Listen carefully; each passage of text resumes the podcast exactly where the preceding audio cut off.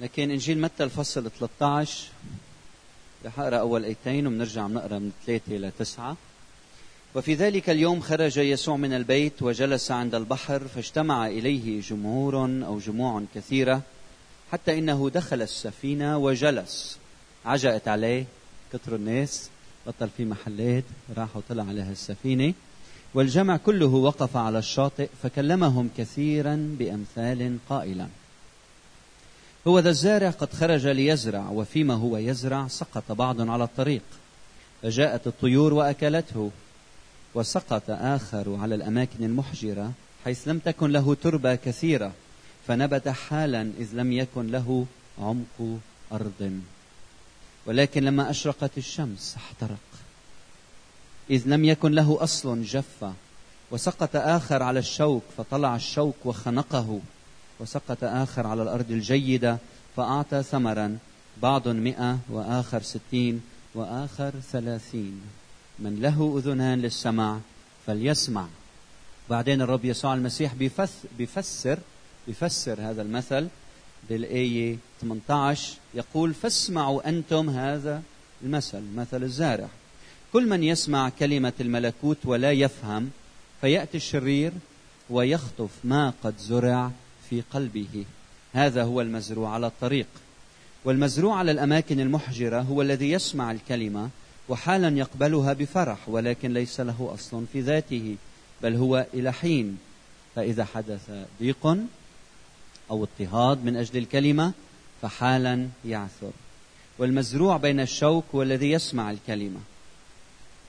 وهم هذا العالم وغرور الغنى يخنقان الكلمة فيصير بلا ثمر.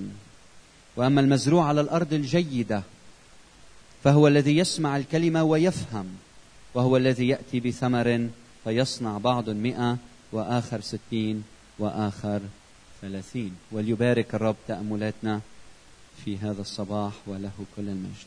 حابب انه نحن رؤوسنا في كلمة صلاة نقول له يا رب تعا على حياتنا تعا احضر في الوسط.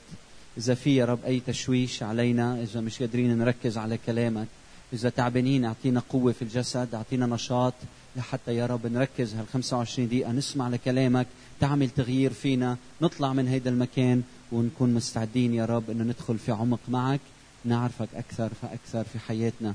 علمنا دروس من هذا المثل. خلينا ناخذ ونتعلمه اليوم ونشاركه مع الآخرين خلال الأسبوع ونعيشه أيها الرب. في المسيح يسوع نصلي.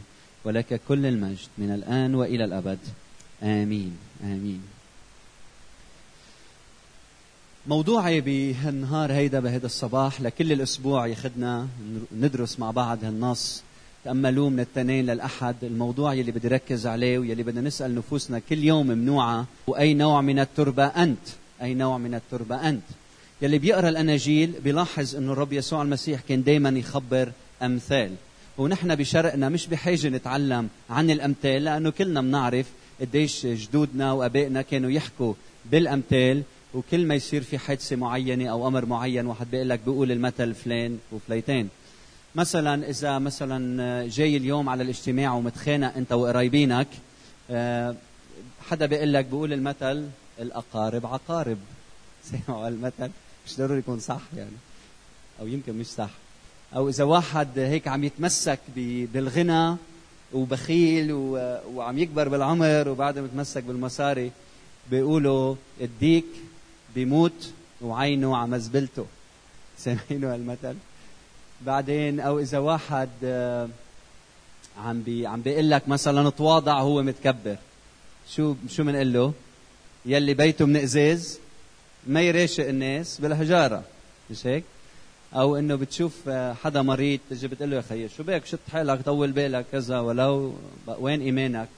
بيقول لك يلي بياكل العصي مش مثل يلي بعدها مش مثل يلي بعدها فهيدي الأمثال اللبنانية أو الأمثال العربية نحن معودين عليها. والرب يسوع المسيح كان يحكي أمثال. المثل ممكن يكون كلمتين ممكن يكون جملة ممكن يكون قصة رمزية يلي من خلالها بيكون عم بيوصل رسالة. لكن ربنا وقت كان يحكي عن الأمثال. نعم كان يستعمل لغة لغة شعبية من الواقع يلي بنعيشه لكن كانت تحمل رسالة سماوية يلي من خلالها الإنسان آه، بيقشح حاله بيشوف الآخرين بتصير بيصير المثل مثل المراية. وبتاخذ هذا المراية بتطلع فيها فبتقرأ هالمثل بتقول يي أنا الابن الضال. أو يي أنا الابن الأكبر. أو يي أنا مثل البي أو يي أو يي أو يي. فبتصير بيصير المثل مثل المراية لحياتك. فالرب يسوع المسيح كان يحكي بأمثال وهون قال إنه في زارع. فخرج الزارع. من هو هذا الزارع؟ هو الرب يسوع المسيح. هو كل شخص بينادي برسالة الإنجيل. يعني أنت ببيتك لما تحكي مع جيرانك أنت مثل هالمزارع يلي عم ياخد هالبذار وعم بكبهم بشغلك بحياتك بخدمتك بوعظك بتعليمك وين ما كنت أنت مثل الرب يسوع المسيح في عندك بذار وعم بتكب هالبذار هالبذار هن كلمة الله هن رسالة الملكوت تعليم الكتاب المقدس. وهالبذار فعالة وقوية لكن بتحتاج إنه توقع بالأرض بالتربة الصحيحة. والرب يسوع المسيح عم بيقول إنه في أربع أنواع من التربة يلي إما بتدل تشير إلى أربع أنواع من الناس أو تشير إلى أربع حالات في القلب. فممكن الإنسان يتطلع اليوم الصبح يقوم يقرأ الكلمة ويتمعن فيها ويشعر حاله هو مثل هالتربة الجيدة. لكن خلال النهار لما يصير الظهر وكأنه بيطلع شوك حواليه وبيخنقوا الكلمة بيشعر حاله مثل هالتربة يلي في حواليها شوك. أو المساء بيشعر حاله نوع آخر من التربة. فاليوم بدي أسألك أي نوع من التربة أنت؟ ويمكن تشوف حالك بأكثر من وحدة. وتسأل نفسك يا رب متى رح يصير هيدي التربة يلي هي التربة الجيدة التي تصنع؟ ثمر في كل وقت 24 على سبعة. فرح نبدأ بأول نوع من التربة يلي هو بدي أسميها التربة العنيدة أو الغير مبالية. الآية أربعة بتقول وفيما هو يزرع سقط بعض على الطريق. شو يعني سقط بعض على الطريق؟ أنت أولاد الضيعة يلي بتعرفوا إنه بيبقى في مسكبة بقدونس مسكبة خيار مسكبة فجل أو رشاد وما بين المسكبة والمسكبة شو بيكون في؟ طريق مش هيك؟ هيدي الطريق بيمشي عليها المزارع أو بتكون المسكبة كبيرة بيقطعها بطريق لحتى يقدر يقطف الثمر أو ينقي المسكبة تبعه. فالظاهر إنه لما هالمزارع بكب البذر البعض منا بيوقع على الطريق على الطريق. فوقع بعض على الطريق. فجاءت الطيور. والكلمة المستخدمة هون ذو الجناحين يعني ما بيقلنا إنه عصفور بيقلنا ذو الجناحين بالنص اليوناني. وشو هو ذو الجناحين هو الطائر هو العصفور. فبيجي هيدا اللي ذو جناحين قال ويأكل البذار. فجاءت الطيور وأكلته. والآية 19 تفسير المثل بقول الرب كل من يسمع كلمة الملكوت ولا يفهم. هيدا بيسمع ولا يفهم. شو يعني لا يفهم؟ مش معناتها ما عم يسمع ما عم يفهم معنى الكلمات. لا يفهم معناتها ما عم ياخذ هالكلام وعم بياخذ قرار إنه بده يطبقه. ما عم بيعطي ولاء للرب ما عم بيقول أنا بدي طبق وعيش هالكلام هيدا. غير مبالي. شخص قاسي تحكي معه بتصير معكم عم تعملوا زيارات بتحكي كلمة الرب كأنه ضربت بالحيط ورجعت. صارت معكم شي مرة؟ بتحس هيدا الإنسان ما عم ياخد هالكلام وعم يستوعبه مثل الحجر مثل الصخر مثل الأرض مثل الطريق مثل الزفت. بيسمع الكلمة بتضرب وبترجع لك. ما عم يقدر يفهم عليك. بيسمع الكلام بيفهم إنه عم بتقول له يسوع بحبك ومات من أجلك. بس الكلام ما عم يدخل لعمق كيانه. قال ولا يفهم. فيأتي الشرير. فيأتي الشرير. دائما نحن بنلوم الشرير إنه هو اللي بيخطف الكلمة من حياتنا. بس انتبهوا إنه الإنسان الغير مبالي الإنسان القاسي هو اللي عم يفتح مجال للطاير إنه يجي ويسرق الكلمة منه. فقبل ما نلوم الشيطان خلينا نتذكر إنه أنا لما أكون غير مبالي أنا عم أعطي مجال للشيطان إنه يدخل ويسرق الكلمة من حياتي. فياتي الشرير ويخطف ما قد زرع في قلبه. هذا هو المزروع على الطريق. كيف بيخطف الشيطان الكلمة من قلبك؟ هل بيبعت لك عصفور يعني؟ عصفور هيك حقيقي بيطير وبيجي؟ رحت سألت بالسوبر ماركت امبارح إذا في عصافير صغيره اهديكم إياها قبل ما تفلوا لحتى تتذكروا هذا المثل معنا. فهل العصفور هو عصفور هيك بيجي وبيخطف الكلمة؟ لا. بحط شخص بحياتك بحط ظرف معين بحط وضع معين يلي بيخليك إنه بخلي الكلمة إنه تنسرق من حياتك. تعالوا نفكر بشمشون مثلا. شمشون رجل الله. شمشون يلي كان قوي بالله. الله يلي عطاه القوة كان فيها سر. والشيطان بعت عصفور لحتى يخطف قوة شمشون منه. فشو كان اسم العصفور؟ دليلة يعطيك العافية. فدليلة حب دليلة حلوة دليلة لذيذة دليلة. منا من شعب الله بس مهضومة دليلة. يلا دليلة ما قلنا إلا دليلة. بقول الكتاب المقدس وأحب دليلة. وبعدين بالعدد 16 من الفصل 16 ويقول الكتاب ويقول لما كانت تضايقه بكلامها كل يوم وألحت عليه ضاقت نفسه إلى الموت. فكانت دليلة كل يوم بدها تعرف شو سرقوته شو سرقوتك يقول لها طفنيسة يجوا الفلسطينيين يقوم كذا بتعرفوا القصة كلكم. فقال قد ما لحت علي قد ما هالعصفور ركب على كتفنا وصار كل يوم عم بينقود مثل الوود باكر بيكون واحد عنده بيت طق طق طق طق طق طق طق طق طق طق طق طق كل النهار شو صار بالآية 17 فكشف لها كل قلبه وقال لها لم يعلو موسى رأسي لأني نذير الله من بطن أمي فإن حلقت تفارقني قوتي وأضعف وأصير كأحد الناس فإجا هيدا العصفور وخطف قوة الله اللي فيه شو كان اسمه هذا العصفور دليلة شو اسمه العصفورك؟ شو اسمه العصفور يلي بيحوم حواليك دايما؟ شو اسمه؟ اسمه دليلة؟ هل اسمه شيء تاني؟ هل اسمه ظرف معين؟ يلي بيجي وبيسرق الكلمة بيخطف الكلمة. بتعرف شو يعني بيخطف؟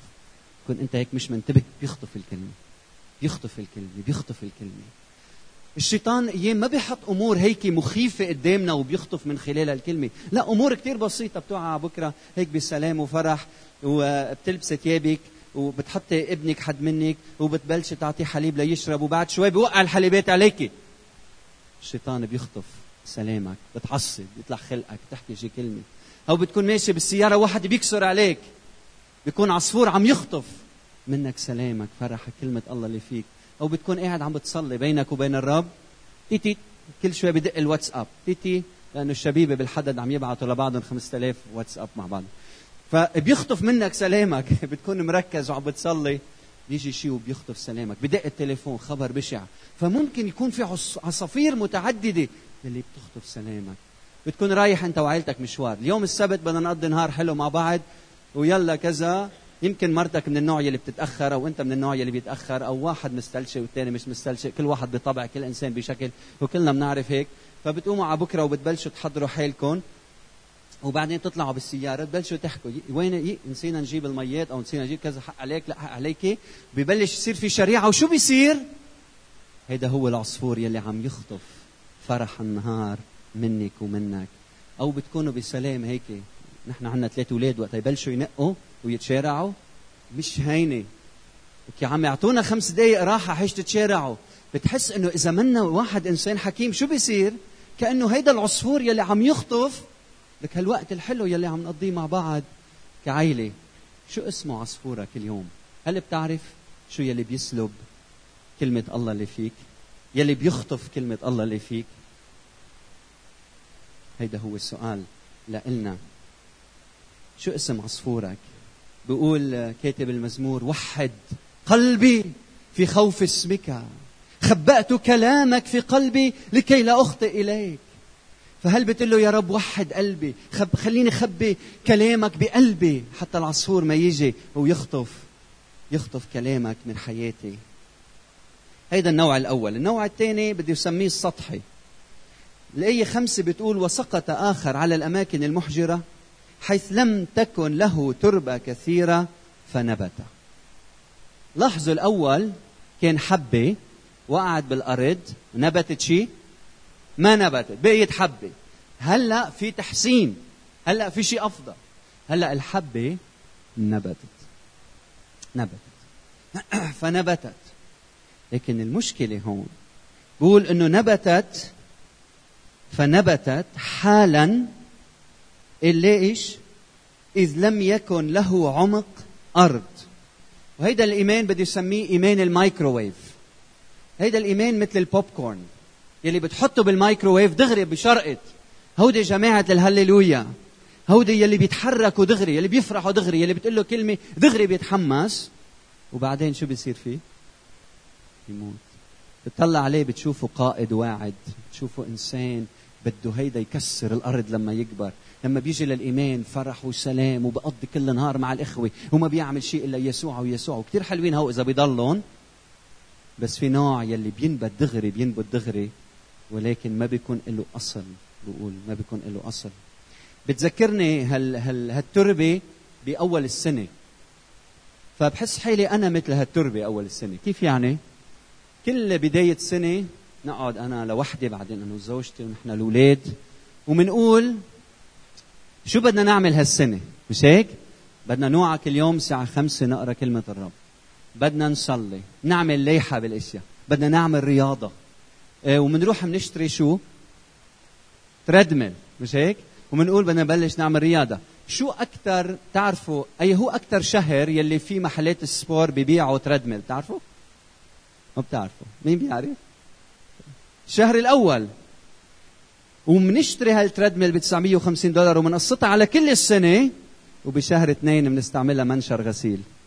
ومنبطل نستعملها. مش هيك بيصير فينا؟ فنحن مثل هالتربة أيام. يلي بنتحمس للشغله كم من مرة بنسمع حدا يلا أنا محمس لهالخدمة يلا يلا بدنا نعمل الخدمة بعدين أمور بتتغير وما بيكون في ثبات. شو السبب؟ ولكن لما أشرقت الشمس احترق إذ لم يكن له أصل جف وتفسير المثل يقول بالآية عشرين والمزروع على الأماكن المحجرة هو الذي يسمع الكلمة وحالا يقبلها بفرح. ولكن ليس له أصل في ذاته بل هو إلى حين. المشكلة إنه هو سطحي إنه هو غير عميق غير جدي. كم من مرة بنحكي مع عيل حبيبي يا رجال علاقتك الزوجية مش ماشية كما يجب. لازم تعمل شيء. إيه معك حق سيس لازم نعمل شيء. لازم نغير هالوضع. ما بيصير نكمل هيك كأنه عايشين تحت سقف واحد. بس ما في علاقة طيبة بيناتنا. هيدا نهار الأحد. نهار التنين ما بيصير شيء. نهار الثلاثة ما بيصير شيء. لأنه ما في عمق. قل له ليك ولادك كيف عم ينمو؟ عم ينمو بلا الدادي بلا المامي. لازم تعمل شيء. فبيقول لك مزبوط. ليك شو عم بيصير فيي؟ لازم أعمل شيء. تنين ما بياخد ولا قرار ما بيغير شيء بحياته. ما في عمل ما في أصل ما في أصل في ذاته. هل منمرق بهذا الاختبار؟ هل نحن هيدي التربة أحيانا؟ ولكن ليس له أصل في ذاته بل هو إلى حين. فإذا حدث ضيق أو اضطهاد من أجل الكلمة فحالا يعثر. شو بيصير فيه لما بيجي الضيق؟ اللي بيعثر. شو يعني الضيق هون؟ هيدي الكلمة بتعني لما الناس بيأذوك لما الناس بيحكوا عليك لما الناس بيتلأمنوا عليك لما الناس بيعذبوك لما الناس بيحطوا ضيق عليك لما بيحكوا عليك لما بيصير معك مشاكل لما بتسمع الناس ونق الناس ومشاكل الناس وما حدا عم بيشجعك لتعمل هالخدمة لتقوم بهالعمل لتنمى بكلمة الرب لتعيش أمين للرب بتصير تتراجع وبتعثر. الضيق أو الاضطهاد هل أنت مؤمن بيسوع؟ إذا كان الجواب إذا أنا بقول نعم بخسر وظيفتي شو بقول؟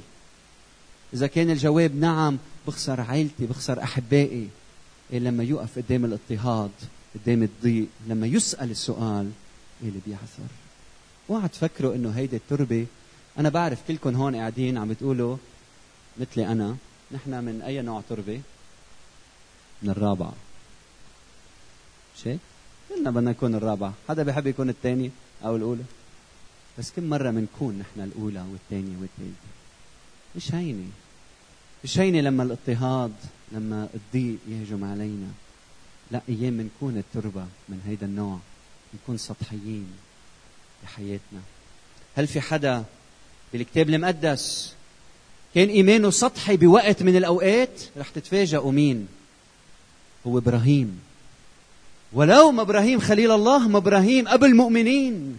لكن إبراهيم لما فات على مصر إلا أنه خاف من المصريين إنه يقتلوه بسبب زوجته. قال لزوجته إذا حدا بيسألك مين هو هيدا؟ بتقولي هيدا خيي. إنك أنت أختي. ليه؟ لحتى ما يقتلوني وياخذوكي فكانت النتيجة إنه باع لزوجته لفرعون وصارت له بسبب عدم أمانته. هل كان إيمانه سطحي لإبراهيم في هذه الحادثة؟ نعم. كان ايمانه سطحي ولم يكن عميق كما يجب. تعرفوا واحد اسمه بطرس؟ بطرس صخرة الكنيسة. هل كان بوقت من الأوقات إيمانه سطحي؟ كان من هالنوع من التربة؟ لما وقف قدام الاضطهاد شو هالاضطهاد؟ قدام جارية. إلا أعرف هذا الرجل. لما اجى الضيق والاضطهاد عليه سقط. هل بيصير معنا هيك؟ مش لازم نطلع على يسوع الذي لم يخطئ ولم يفعل خطيئة ولا وجد في فمه مكر هل لازم نخلي عينينا على يسوع الذي شتم وبصقوا في وجهه وطعنوه بالحربة الذي قتل إن لم يفتح فاه. كشاة تساق إلى الذبح وكنعجة صامتة أمام جزيها لم يفتح فاه. وقلنا بطرس شتم أما هو فلم يشتم عوضا. وتألم ولكنه لم يهدد بل استسلم للذي يقضي بالعدل. هل نتعلم من يسوع يلي كل حياته في عمق حقيقي؟ يا ريتنا مثل يسوع المسيح. هل إيماننا سطحي. النوع الثالث اللي بدي أسميه منشغل. هيدا مشغول كل الوقت. الآية سبعة وسقط آخر على الشوك فطلع الشوك وخنقه. لاحظوا أنه هلأ بالمثل الأول أو بالحيلة الأولى النبتة البذرة بقيت بذرة. بالنوع الثاني هيدي البذرة نبتت شوي صارت هيك خضرة. حلو هيدا الشعور المزارع وقت بيزرع كل يوم بيجي وبيطل بيسقي وبيطل. بينطر أمتين هل بده يطلع هيك شيء أخضر يبقى له ورقتين هيك وبيفتح وبيفرح. بس احترق من الشمس. الثالث هلا طلع. وصار نبته كبر كبر شوي. بس مشكلته شو؟ إنه ما عطى ثمر. وشو السبب؟ هلأ بنشوف فطلع الشوك وخنقه. والمزروع تفسير المثل بالآية 22 والمزروع بين الشوك هو الذي يسمع الكلمة وهم هذا العالم وغرور الغنى يخنقان الكلمة فيصير بلا ثمر. شو المشكلة هون؟ هل في مشكلة بالتربة؟ لا. هيدي التربة بتطلع هون ثمر بتطلع شتل. المشكلة إنه هيدي التربة منشغلة بأمور عديدة في الحياة. المشكلة إنه في أمور بهيدي التربة مثل مثل مثل شوك مثل يمكن أشجار مقصلة في هيدي التربة يلي هي جيدة بس عم تخنق عم تتنافس مع الكلمة وما عم بتخلي الكلمة تنمى. إذا أنت بتعرف بالزرع بتعرف إنه إذا زرعت شجرة ما فيك تزرع حد منها دغري شجرة لأنه ما بتنمى لأنه الشمس ما بيضربها لأنه غذاء الأرض بيروح على هالشجرة الكبيرة وهيدي الشجرة الصغيرة ما بتقدر تستمر بتضلها حلوة خضراء بس ما بتكبر وبتعطي وبتعطي ثمر. بتعطي ثمر. هل في شوك بحياتنا؟ هل بهيدي التربة في أمور عم تشغلنا عن كلمة الرب؟ نوعى بكرة. هيدي حياتنا. بنكررها دايما. بنركض لأولادنا. بنوعى قبل الضوء ننشغل كل النهار ما عندنا وقت لعائلتنا. نجي على البيت على طول مشغولين. عندنا إرهاق. ما في وقت. هالأرض يلي عم يلي هي نحن. فيها كتير شجر وعشب وشوك. ما عم بيكون في محل الكلمة لتنمى. طيب درس الكتاب الأربعة ما بنجي عليه. الصلاة بحياتنا اليومية. ما عم نصلي. قراءتنا للكلمة اليومية ما عم نعملها. مش كلنا كلنا. عم أحكي مع يلي ما بيعمل. طيب كيف بدها تنمى هالكلمة؟ نطلب منكم تزوروا الفقراء والمحتاجين والأرامل بكنيستنا. ما بنعملها. لكم في بكنيستنا زو... ناس كثير جداد بحبوا ينزاروا. مرة بالجمعة ساعة بالجمعة. لحتى نزور. ما في وقت. ما عندنا وقت. أرضنا منشغلة بكل شيء ما عدا بهالبذرة هيدي لحتى تنمى وتعطي ثمر. فالنتيجة إنه الأمور هيدي مشغوليات الحياة بتخنق. تخنق تخنق. فيك تتنفس. روحيا بتصير تختنق. كل مرة بنسمعها مخنوق. صدقني مخنوق مخنوق مش مبسوط مخنوق. بطل تقدر تتنفس. حياتك الروحية بتصير عم بتموت.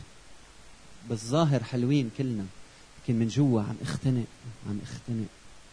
ليه؟ لأنه كل شيء عم ياخذ محل بحياتي ما عدا الكلمة. شو شاغلك اليوم؟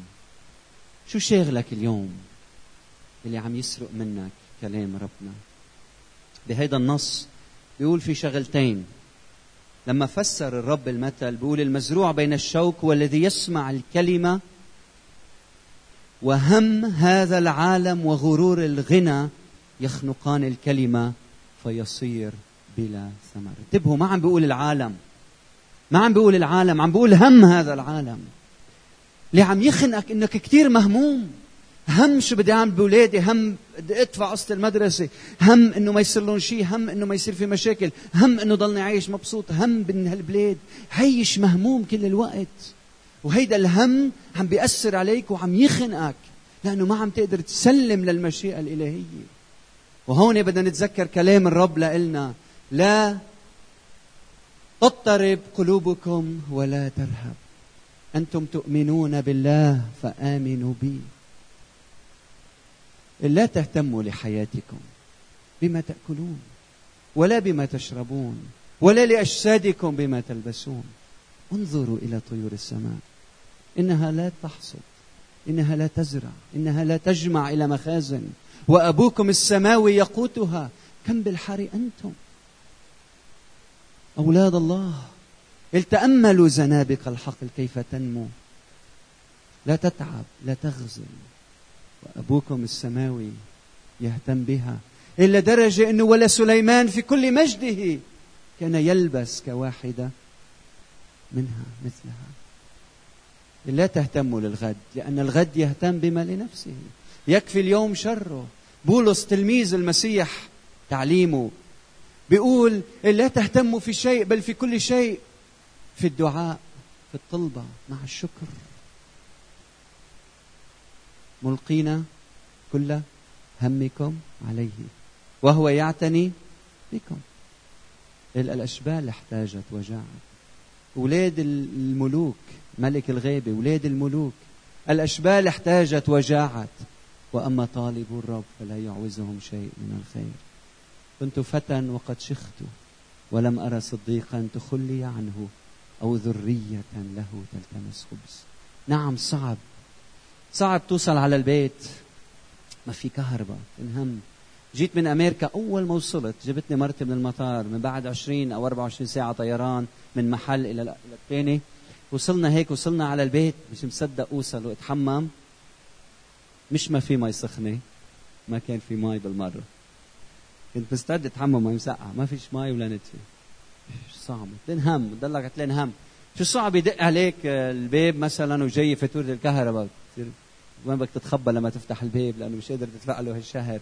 ففي ظروف صعبة. بس الرب عم بيقول لنا ما تنهم والهم ما بيفيدنا. خلينا نحط ثقتنا في الرب خلينا ندخل للعمل. في مشكلة تانية بيقول مش بس الهم الغرور الغنى. مش عم بقول الغنى في مشكلة. مش المشكلة بالغنى المشكلة بغرور الغنى. المشكلة إنه الغنى بيخدعنا. غرور الغنى يعني الغنى بيقدم لك بيتعهد بأمور ما بيقدر يطبقها ما بيقدر يعطيك إياها. بيقول لك إذا صار معك مصاري بتعيش بسلام بتعيش بفرح أنت وزوجتك تنحل مشاكلك العائلية. إذا صار معك آه، مصاري بيرتاح راسك إذا صار معك مصاري بتأمن آخرتك. كلهم وعود وعود كاذبة. بيقدم لك إياها المال بيقدم لك إياها المال. آه، اليوم الصبح مرتي إجت لعندي على التخت قلت لي طلع عندك message على على التليفون. آه، congratulations you won 2 million euros. نقينا لك نقينا رقمك من بين كل أرقام العالم لحتى تربح مليونين دولار. بدنا منا مليونين يورو. فبدنا منك تتصل على هالرقم أو تروح تعمل login هون أو هونيك. فعملنا له ديليت غرور الغنى. بيخدعك الغنى هذا منه صادق. المشكلة بالغنى إنه اللي بيصير معه مصاري بيصير عنده أنانية يصير معه مصاري أكثر قديش بنشوف أغنياء أو بنشوف فقراء عم بيجمعوا مصاري؟ لأنه انتبهوا الغرور مش بس للفقير هو للغني كمان وللغني وللفقير اثنيناتهم. لما بيصير إنه قديش صار معنا مصاري؟ 10000 دولار. كان حلم إنه يكون معنا 10000 دولار. هلأ صار معنا 10000 دولار. نقعد هيك مع بعض نقول شو رأيك يصيروا 20000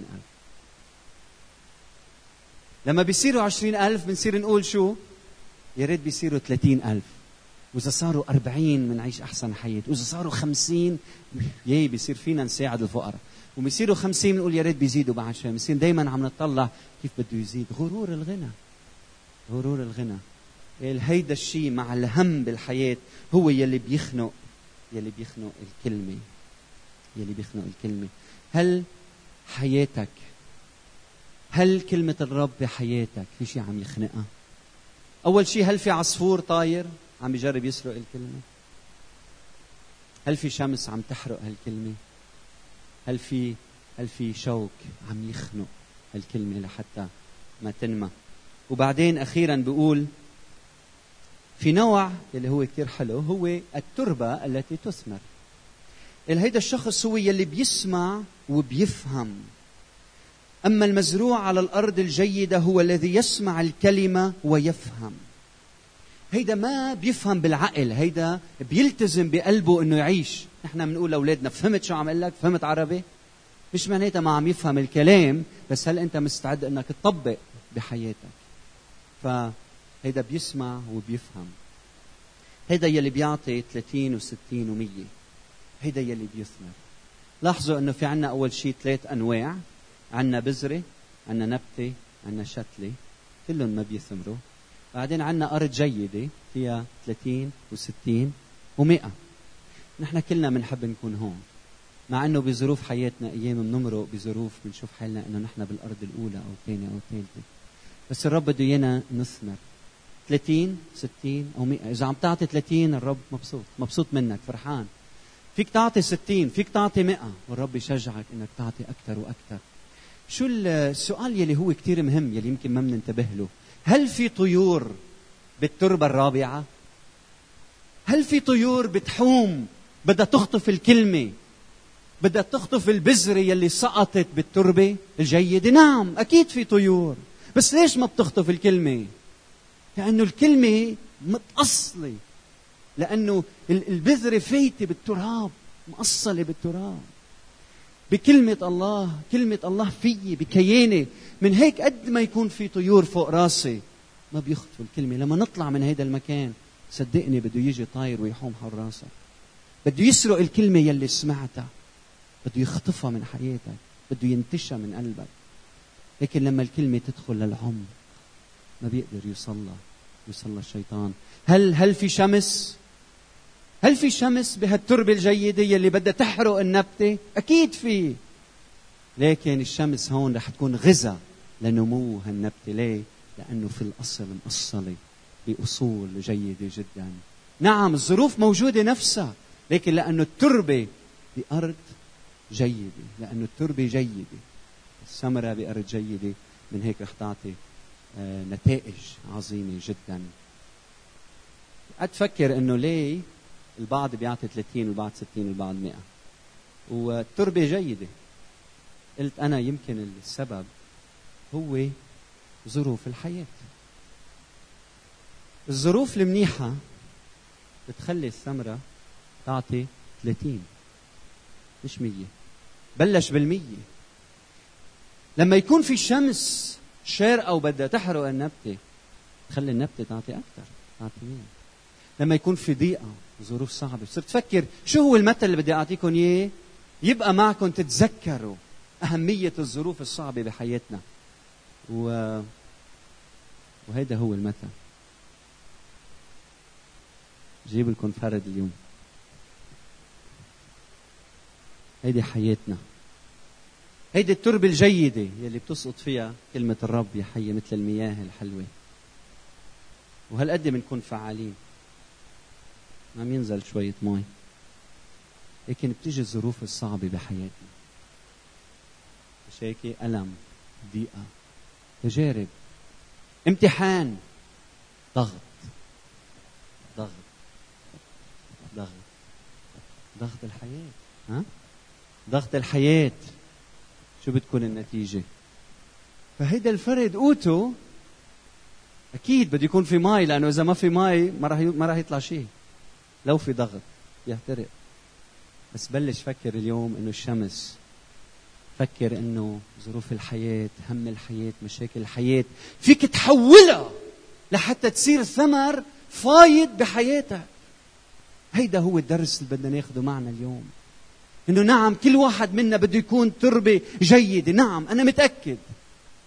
بلش شوف كل ظروف حياتك ومشاكل حياتك. الضغط بده يصب إنه رح تعطي نتائج فعالة أكثر بحياتك. لما كلمة الرب تسقط بالأرض الجيدة مع كل الظروف المحيطة بنا ينتشر ملكوت ملكوت الله في العالم. من اي نوع تربه انت هل بيمرق وقت بحياتنا؟ نحن من النوع الأول. اللي بنسمع الكلمة من هون وبيجي الطير بيسرقها من هون. سهل إنه نخطي سهل إنه نتمرد. شو اسمه هيدا العصفور؟ اسمه دليلة؟ اسمه امرأة تمر؟ هل اسمه مال هل اسمه إنترنت؟ هل اسمه شخص علاقات ظروف؟ أرجوك اليوم أنك تعطي اسم لهالعصفور تعطي اسم لهالعصفور. بدك تحدد تعرف شو هو العصفور. السؤال الثاني هل حياتنا سطحية أيام؟ تعرفوا كلنا حياتنا سطحية أيام. مزبوط في أشياء بنسمعهم ناخذهم لعمق قلوبنا. في أشياء بنسمعهم ما بدنا نسمعهم رافضين إنه نسمعهم. زوجتي بتقول لي شيء كلام بيبقى سطحي. ما بدي ما بدي. شيء إنه بينبت بعدين بيحترق بيحترق بيروح. بدي أسألك هل أرضك منشغلة كل الوقت. شو شاغلك عن الرب؟ بصدق بصدق شو شاغلك عن الرب؟ شو شاغلك عن الرب؟ شو شاغلك عن الرب؟ عم تسمعوني؟ شو شغلنا عن الرب؟ فكر بالشجر الموجودين بتربتك. فكر بالشوك يلي يمكن تعرفوا الشوك؟ نحن عشنا بكسروان كنا العلايقة بتقصها بضل جذورها بالأرض. بتقصها بتضلها تطلع بتقصها بتضلها تطلع.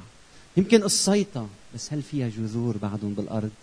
بدك تخلعهم تشيلهم. هل نحن تربة جيدة؟ أمتين أنت تربة جيدة. أمتين أنت تربة جيدة. اشتغل على هاو. أنا تربة جيدة بأي وقت بأي ظرف بأي سياق. أمتين بعطي ثمر. خليك هونيك إن ما هونيك. تعلم كيف عيش حياتك هونيك. والرب ملكوته بينتشر من خلال الثمر الذي نعطيه. خلينا نصلي. مع بعض أنا يا رب اليوم بدي أقول لك ضغط الحياة ومشاكل الحياة وصعوبات الحياة. بدي إياك أيها الرب أنك تحولها لحتى نكون مثمرين أكثر بحياتنا. نصلي يا رب من أجل الشمس يلي بتشرق يلي أيام بنفكر إنه هي جاية لتحرق حياتنا. نفكر يا رب بالناس يلي أيام بيأذونا بكلامهم بمواقفهم. نفكر بالظروف يلي ما عم بتساعدنا.